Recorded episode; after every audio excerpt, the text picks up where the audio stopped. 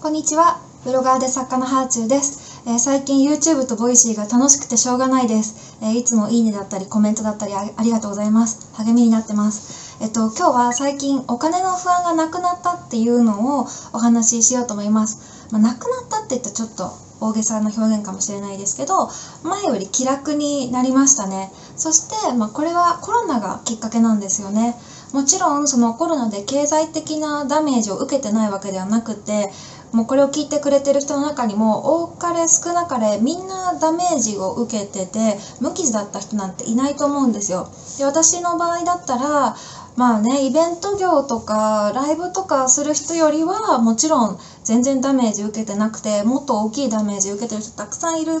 と思うんですけど、まあ私の場合は、えっと、最近ね、あの、4月に出版した本の売り上げがやっぱりもう全然、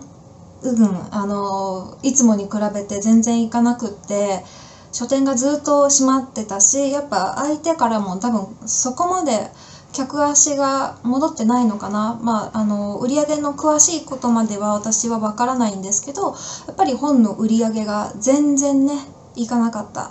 これはやっぱ辛いですね。本ってもう1年とかかけて準備するので、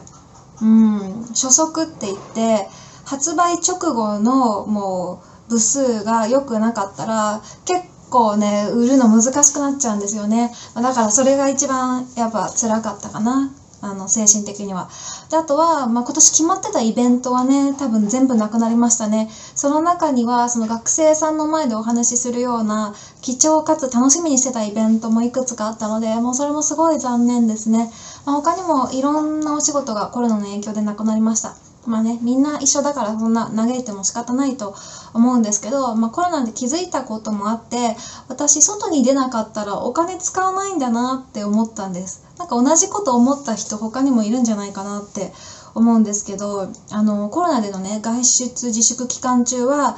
あの積極的に外食支援のためにテイクアウトを買ったりウーバーイーツを使ったりしてたんですよね。あと本とかお花とかおうち時間の充実アイテムを休業しているお店のオンラインショップからいろいろ買ったんですよ。もう応援だと思ってあのいつもよりネットショッピング多めにしてたんですけどそれでもねお金を思ったより使ってなかったんですよ。でクレジットカードの請求額が最近来てめっちゃ少なくて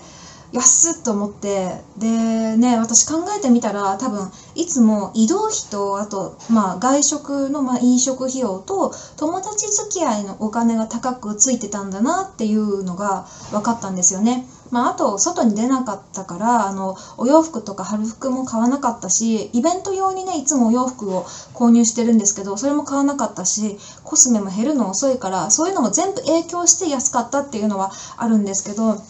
まあでも、うん、稼ぐ額は減ったけど私一人生きていくのは、まあ、最低これぐらいあったら足りちゃうんだなっていうのがあの明確にもう分かったんですよね。でもちろん私はあの今母親の生活費とか家賃とかも出してるので、ね、そういうお金もあるし、まあ、旦那とも家賃半々、まあ、大体半分ちょっと旦那の方が多くあの使ってるスペースが多いので旦那の方がちょっと多く払ってはいるんですけど家賃大体半分にしてるから家賃はしっかり払わなくちゃいけないし家賃が一番高いんですけど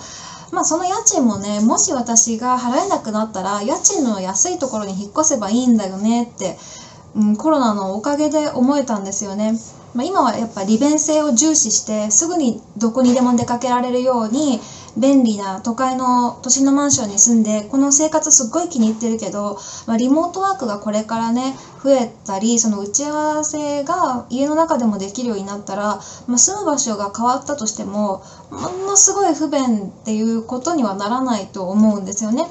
それでなんかあ大体これぐらいの金額があれば私幸せに暮らせるんだなっていう自分の幸せがいくらで成り立つかの最小限の金額が分かったら、まあ、最悪これだけ稼げば私大丈夫なんだって思ってそれが結構心の安定につながりました。